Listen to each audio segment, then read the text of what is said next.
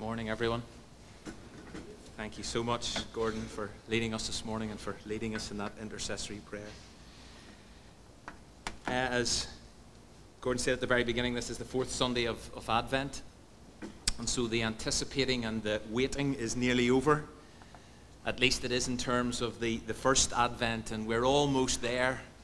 Just three days to go until we celebrate the birth of Jesus. But the anticipation and the wait for the second advent continues. Although that could happen before Wednesday, which is an interesting thought. And so far during this uh, series, we've read three different Bible texts from Matthew's Gospel. Three slightly unusual Christmas readings. So we've read one about the future certainty of the second coming of Jesus and the importance of being ready for the second advent and also for the importance of, to, of living faithful and wise lives in light of the future certainty of that event. And then we have had two readings about John the Baptist, the often forgotten Christmas character, who prepared the way for Jesus. And he came calling and bringing the same message that actually Jesus came calling repent, for the kingdom of heaven is near. And then last week we heard how subsequently John the Baptist had questions. He had questions about Jesus and he had questions for Jesus. And so he sent his disciples to ask Jesus, Are you the one who is to come, or should we be expecting someone else? Because Jesus didn't and doesn't always meet our expectations. But in response to John's honest and very reasonable question, Jesus invites John's disciples to report back to him what they hear and what they see Jesus doing. How he's transforming people's lives, how he's opening ears and opening eyes, he's cleansing, he's healing, he's restoring life, he's proclaiming good news. In other words, Jesus is doing exactly what he came to do, doing exactly what he was sent to do, what the Old Testament prophets predicted he would do. And therefore, Jesus says, I am the one. I am the one. And anyone like John, who doesn't stumble, who doesn't fall away, who doesn't take offense because of me, is truly blessed. So that's what we were looking at last couple of weeks. Uh, today, we're going to go right back to the beginning of Matthew chapter 1. Back to the beginning of the Christmas story in the first gospel. And so we're leaving John the Baptist for now. But before I do that, I did throw out that challenge to include or insert a John the Baptist figure in your nativity scene. That's those of you who have one. I realize not everybody has one, and I also realize not everybody wants to have one, as somebody reminded me last week, rather directly. Anyway, uh, last, last week I showed you a picture of one family's amended nativity, and I threw it out there to say, can anyone guess whose nativity scene that was? And I've had a number of responses back. Uh, nobody got it right. The answer was uh, Camilla and Yarrow. Okay, it was their nativity scene. But here, I got sent two more during the week. I got actually sent one in the early hours this morning, but I kind of missed the cut uh, for being shown this morning. But anyway, uh, let me let me show you the first one. And again, prizes are available if you can guess who these belong to.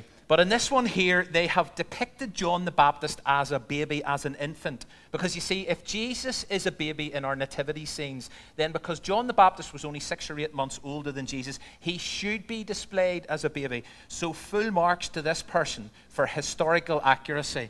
Okay? I like, I like the fact that they've included a bottle of honey flavored milk because he hasn't moved on to the solids of locusts as yet. But this next one I'm going to show you you need to prepare yourself. this next one I'm going to show. Now, I know I did say that John the Baptist wore a tunic of camel hair, and therefore he could be described as a pretty hairy individual.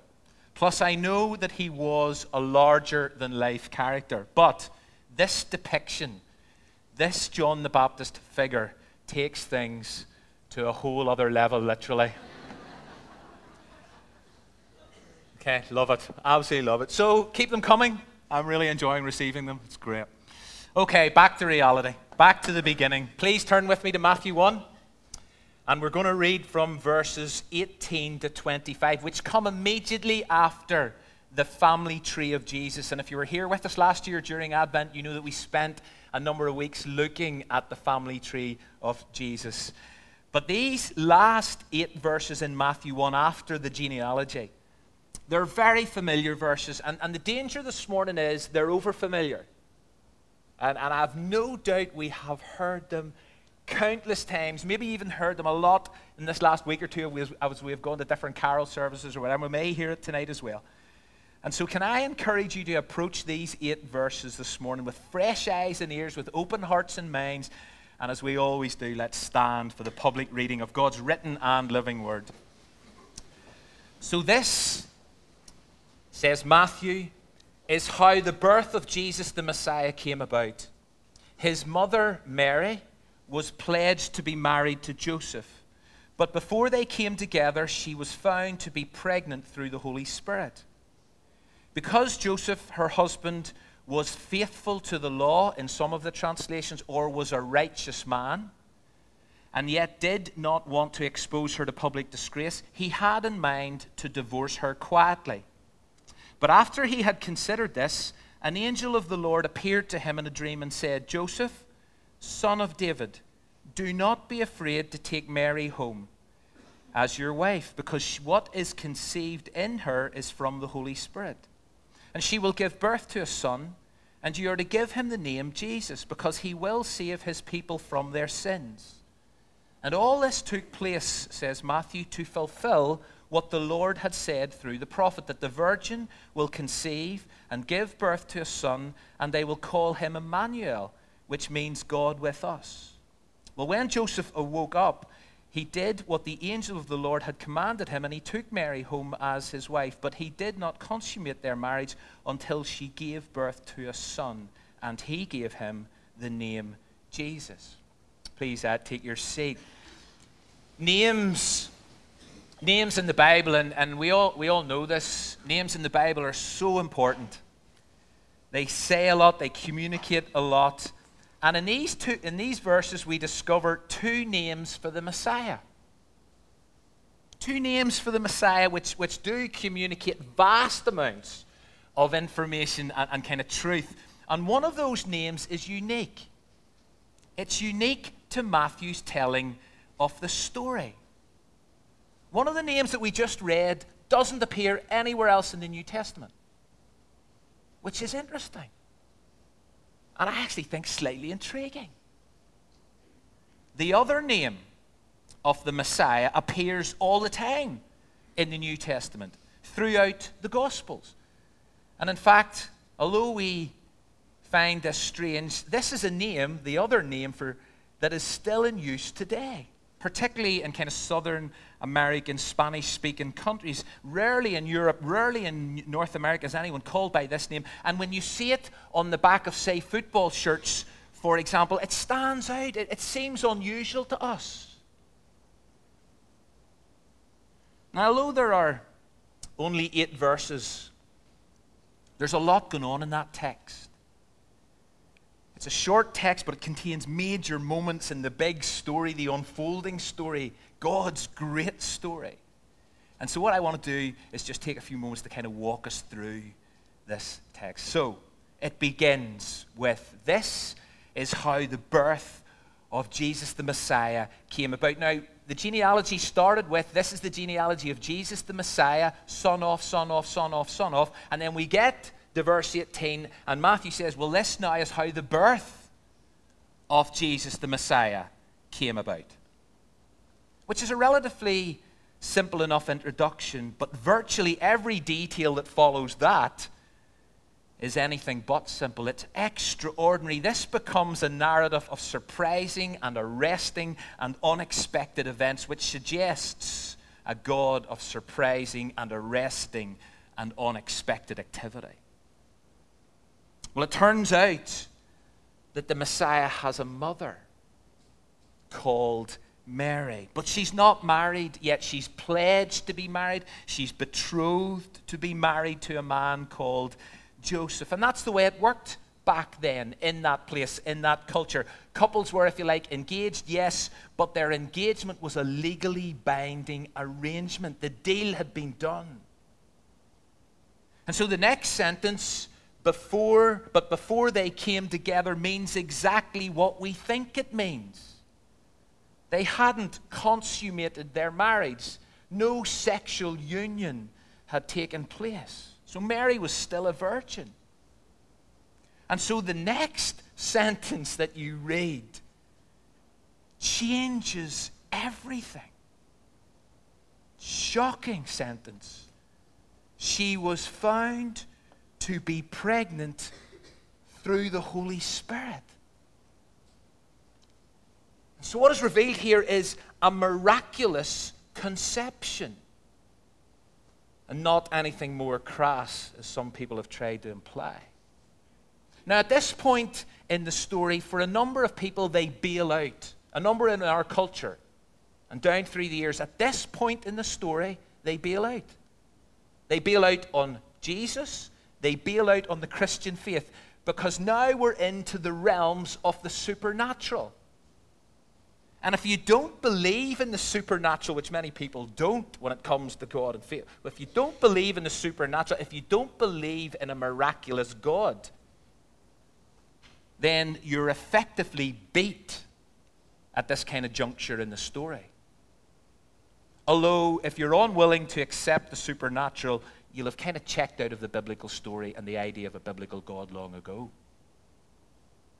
But anyway, Mary is miraculously, supernaturally pregnant. But here's the thing Joseph knows, which is a major dilemma.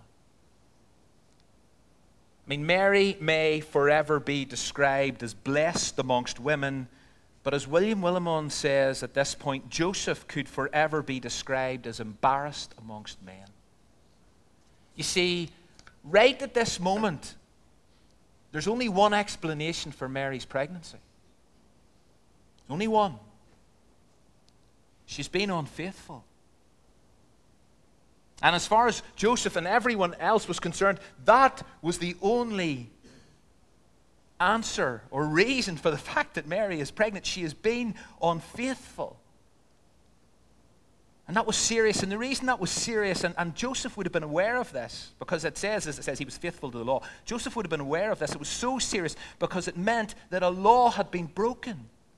And therefore, Mary was now subject to ridicule, she was subject to shame, and she was actually subject to potential punishment. Strictly speaking, she could have been stoned because for committing adultery, those were the consequences.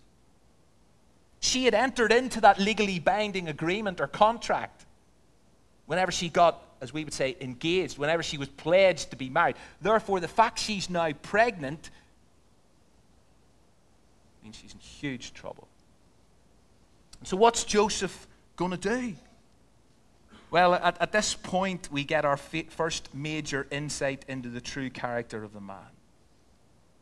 Because Joseph chooses, and this was a choice he's made, Joseph chooses to salvage something of his fiance's reputation by divorcing her on the QT. I mean, the relationship's over. The divorce is now inevitable. But rather than publicly humiliate her, it says he had a mind to divorce Mary quietly. In other words, he was going to undo the betrothal contract. Joseph planned what he felt was the best possible to solution to the worst possible situation. And so clearly, here was a man who was willing to set aside his dented pride and his wounded manhood for the sake of another. So, fair play, Joseph. You're no embarrassment. Because you see, pride and ego are not easily set aside by most men. Now, although that was Joseph's intention, this low key divorce. The text actually, actually says that as he considered it further, in other words, he was mulling this over, then we read God intervenes again. And therefore, you can only expect everything's going to change again, and it does. So it says Joseph falls into a dream, and in his dream, an angel turns up with a life altering message for Joseph. And so the angel addresses him by his name, and he says, Joseph, but then he adds something else. Joseph, son of David. Hang on a minute. This, this connects Joseph with the genealogy at the start of Matthew 1, because how does that start? This is the genealogy of Jesus the Messiah, the son of David, the son of Abraham, the son of, the son of, the son of, the son of. And then look at verse 16. What does it say? And Jacob, the father of Joseph, the husband of Mary. So, so Joseph's in on this. And by referring, by the angel calling him Joseph, son of David, Joseph now knows he's in on this. This is a significant message he's about to receive. And so then the angel comes out with a phrase that angels have a habit of using Don't be afraid. Which in itself must have been comforting, but it's the next bit which explains why Joseph needed to hear the first bit. What am I not to be afraid of. Now imagine this. You're in a dream. The angel has called you Joseph, son of David. He's then said to you, Do not be afraid. And you're thinking, Well, I kind of wasn't, but what, what should I not be afraid of? And then this is what the angel says Do not be afraid to take Mary home as your wife, because what is conceived in her is from the Holy Spirit. I want you to imagine how Joseph is processing this. So let me get this right. He says, Don't divorce Mary, publicly or quietly. Take her as my wife. And that's the explanation for her pregnancy. I mean, Joseph's head must have been spinning. And so the angel goes on. She will give birth to a son. So it's a boy. And you're to give him the name Jesus. Because he will save his people from their sins. It's a boy. Here's his name. Here's his mission. Jesus is the Greek form, as we know, of Joshua Yeshua, which means the Lord Yahweh saves. And so, what Joseph is hearing is that salvation is embedded in human form, and salvation is embedded in the womb of Mary. This love child conceived out of wedlock. And that actually is a great description of Jesus when you think about it. A love child.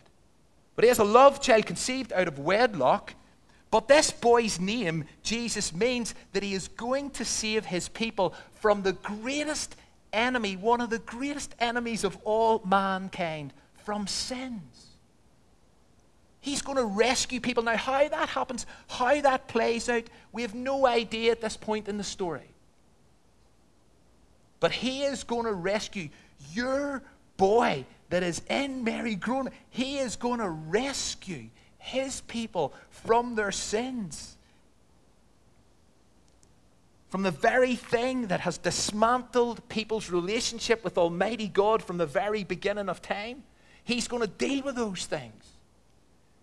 He is going to deal with those things that have, that have created relational dysfunction and disharmony between the created and the Creator. That's what this boy is going to come to do. He's going to be some kid.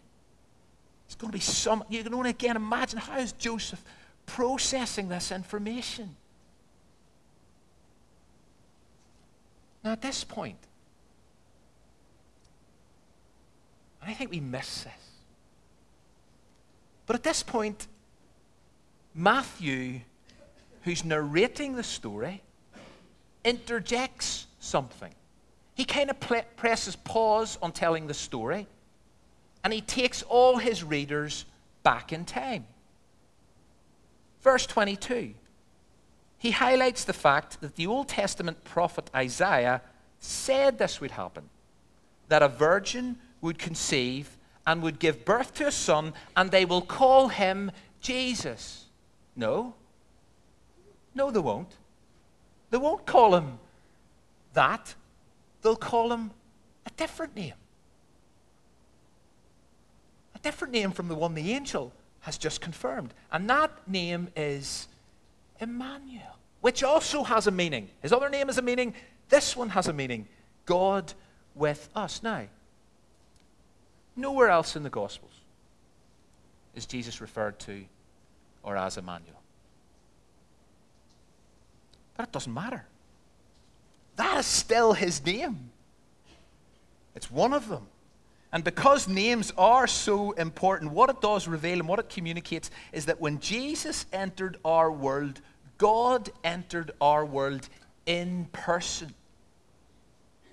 Jesus is fully human.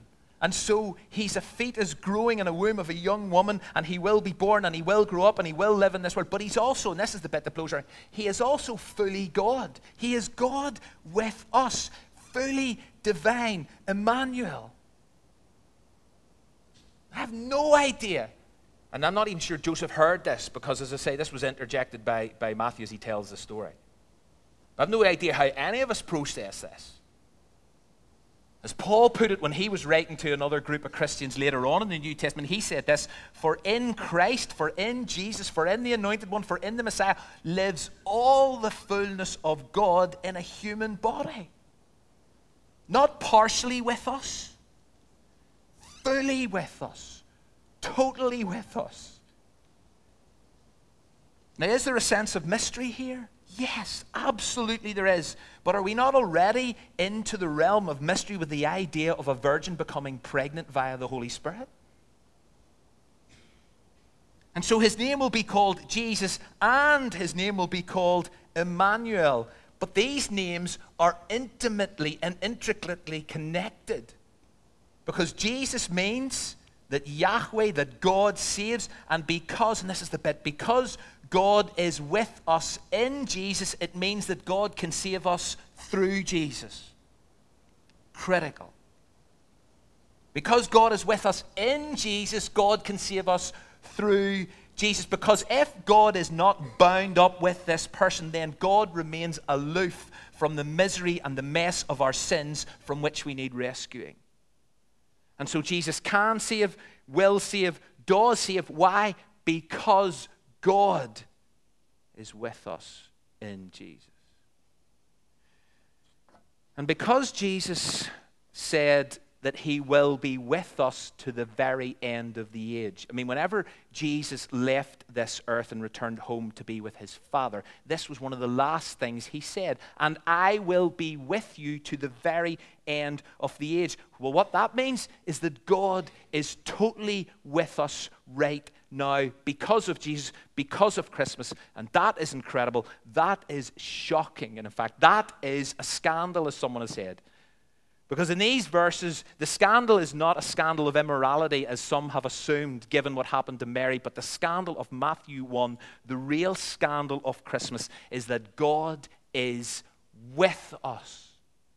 God is now here, as opposed to nowhere, and that space makes all the difference.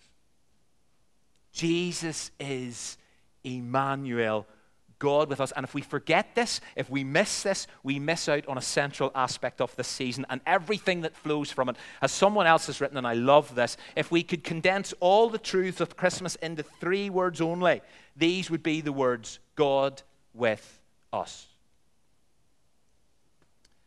You are to give him the name Jesus. And, says Matthew, they will call him Emmanuel. Well, back to the text. Because as Matthew returns to the story, look at this with me in verse 24. And earlier I said that we have already gained a kind of insight into Joseph's character in the way that he initially reacted to the shocking news that his wife is pregnant. Well, and what happens next now from verse 24 on, as Joseph awakens from his dream, we discover further evidence of his character we discover further evidence of his righteous character. We discover further evidence that this is a faithful man of God who's committed to God. Because from the moment he opens his eyes, from the moment his feet hit the floor, he does exactly what he's told to do. And so we read when Joseph woke up, he did what the angel of the Lord had commanded him, and he took Mary home as his wife. But he did not consummate their marriage until she gave birth to a son, and he gave him the name Jesus. You see, Joseph assumes a position of humble, obedient surrender. Even though he was going to be misunderstood, he was going to be ridiculed, he was going to be laughed at, he, most people would have thought, You've just lost the plot, Joseph. But for Joseph, he wanted to do the right thing. He wanted to do what God had instructed him to do via his word. And so to, jo- to some, Joseph may be an embarrassment amongst men, but according to the gospel story, according to the good news, Joseph is powerfully and personally used by God in shaping his story and in shaping our story. And so we thank God for Joseph. And so, what's the takeaway this morning as we have reflected on these eight verses? Well, with three days to go, and as we continue to wait, and as we continue to prepare ourselves to celebrate the first Advent and to get ready for the second, may we give thanks for Jesus, the miraculous with us God who saves us from our sins. That's what this season is all about. Thank you for Jesus, the miraculous with us God, who saves us from our sins, which is the reason we sit round this table week after week after week. But also, let us thank God for men like Joseph, men of integrity, men who did the right thing in difficult situations, men who took risks for God and for good, men who were obedient to God's surprising word. Thank God for Joseph, who played such a vital part in God's story and our salvation.